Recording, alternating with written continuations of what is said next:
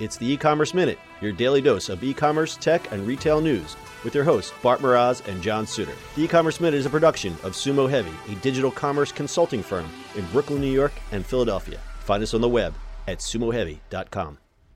It's e-commerce minute episode 647. In today's episode, Macy's retooling includes the closure of 125 stores. As department stores continue to keep up with the digital age through various e commerce expansions and partnerships with startups, e commerce continues to push back. Despite the fact that Macy's has been doing things like utilizing Pinterest campaigns and partnering with ThredUp, the online consignment store popular among millennial and Gen Z shoppers, things still haven't been going great for the brick and mortar locations. This is why their latest store closure announcement isn't terribly surprising. Macy's recently announced its plans to close 125 of its least productive stores over the next three years to tackle slowing mall traffic. The closures will cut more than 2,000 corporate jobs as a part of a cost savings effort.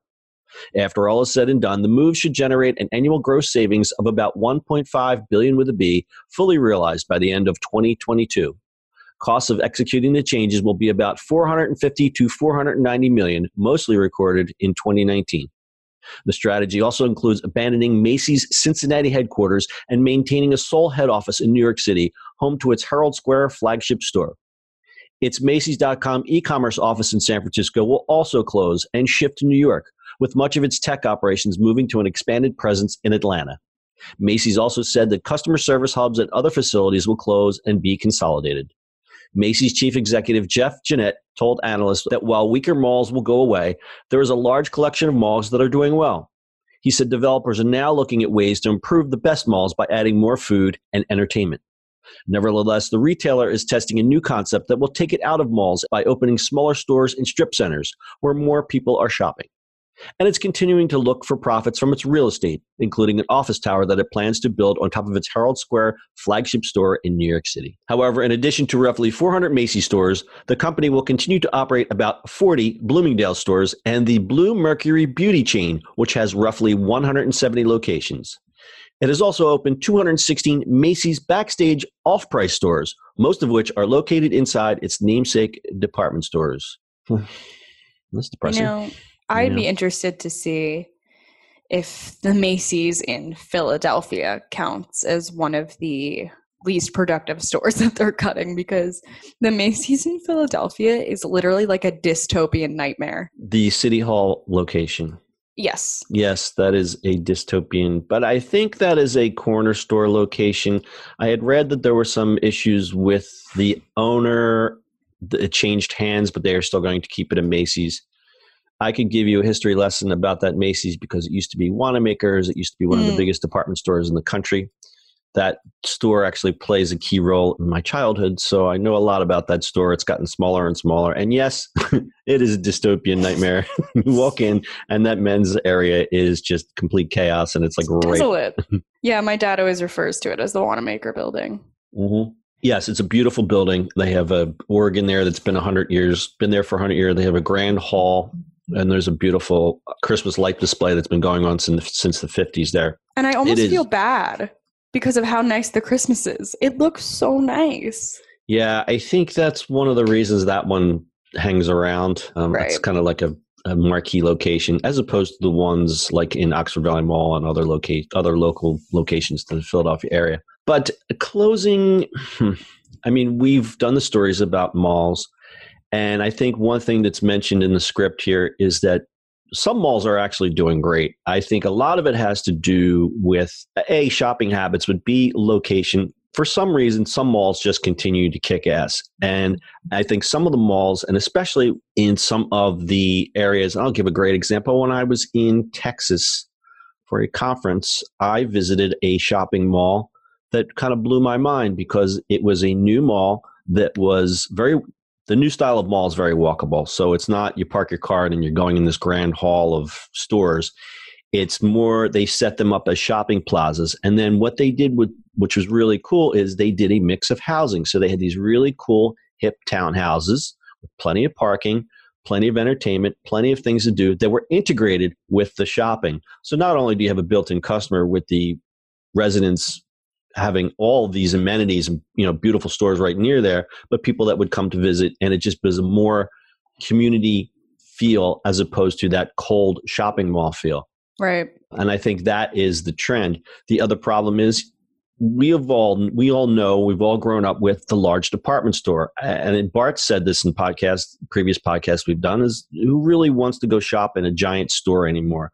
They want to get one thing that they're coming for get in get out. People's times are more valuable. It's not like the ye olden days where you know your grandmother's got the whole day to kill and she's just walking around the department store all day long. I think that's you don't really that that those those habits are not you know i don't think we see those habits anymore no, it's all about the niche now. It's all about the niche, and I want to get in. I want to get out. You know, I'm too busy. I'm too time pressed. Uh, let me get home and do my HelloFresh and watch my Netflix and go to bed and smoke some marijuana. You're not wrong, and you know that's that goes without saying e-commerce we we know. We know. Yeah uh, of course. I mean that, that's we didn't even really have to mention that but yeah. e-commerce has done a number on all of all types of businesses be, only because strictly of convenience and price but shopping habits i think is something that can't be neglected. And what we keep saying is experiential is going to win. Experiential and what i had said about these new t- these new style shopping malls where you know you take an old mall and you put in a church and a gym and yeah. some apartments and you make it a you make it a community again. And yeah. i think and i'm going to get on my tiny little soapbox for a second but i think that's something that's missing in society these days. We don't gather anymore. People are very very siloed and isolated. And to take this valuable real estate and repurpose it into something where people can get together again is not a bad thing. This sucks for macy's. I mean i know it's an iconic chain and i was curious to see in the script that bloomingdale's was still around Right. I thought they had gone. I had a Bloomingdale's card when I was an up and coming young person, and I was very proud of that. That I was able to get a Bloomingdale's credit card. you know what? It's, I thought it was a big shot. It's going to get to a point where it's going to be the Warby Parker Thanksgiving Day Parade. The. Warby Parker Casper Mattress Thanksgiving Day Parade. like, it's With special guest, the Glossier Turkey. it's truly crazy. It's true. And the Amazon aardvark coming down. the Amazon. right. the street. It's really, it's a shame. Hey, it's we're shame. not that far away from that, Brittany. I'm, I have news for you. You're right. It's just, you know, nostalgia is very important to everybody. There's yeah. nobody that doesn't love nostalgia or that feeling that the Macy's, Macy's, the name in general gives a yeah. lot of people that nostalgia. Yeah, that's that's really the thing. It's people grow up with Macy's and that name, and just you just thought, oh, Macy's is the big department store, nothing can ever happen to them, and, and everyone's you know, vulnerable now. There's a lot of positive association. Like I know a lot of people are like, oh, I went to Ma- me and my grandparents had this thing with Macy's. You know what I mean? Yeah. Oh yeah. Things mm-hmm. like that, and it's like sure. sad because that like slashes memories and it's just yeah. like well like i always say nostalgia isn't what it used to be Boo. Boo. But you're right. All right, we'll close this one up with a little stat time. Some 2,000 employees, unfortunately, will lose their jobs in the process as the company reduces its corporate and support function headcount by 9%, according to a company press release. Macy's updated its fourth quarter results, saying that comparable store sales fell 0.6% and fell 0.8% for the year ending February 1st. And finally, Macy's forecasts full year net sales of between 23.6 billion and 23.9 billion with a B, which is below analyst average estimate of 24.36 billion, according to IBES data from Refinitiv. 24 billion dollars and they're still going under. What is wrong with this world? well, I, you know, if you read read between the lines, it looks like they got a lot of fat that they got to cut. I mean, just this one talking point, their San Francisco e-commerce office, so you can just figure out, you know, they're probably paying eighteen million dollars a square foot for rent on the building out there. Right. The fact that they're moving it from San Francisco to New York says a lot. Yeah, that's tea. It's like Macy's, make your stores smaller challenge yeah, yeah. so, well, we'll keep an eye on this one. Poor forty yet for Macy's. I don't think they're dead yet, but they're trying. Got anything else? Nope. All right, that's your e-commerce minute for today. We'll see you on the internet tomorrow. That's it for today's show. If you like the show, do us a favor and subscribe or leave us a review on iTunes. And don't forget, you can now listen to the e-commerce minute on your Amazon device. Just add e-commerce minute to your flash briefing. And finally, if you have a comment or suggestion, or just want to say hi, Find us on social media at Sumo Heavy.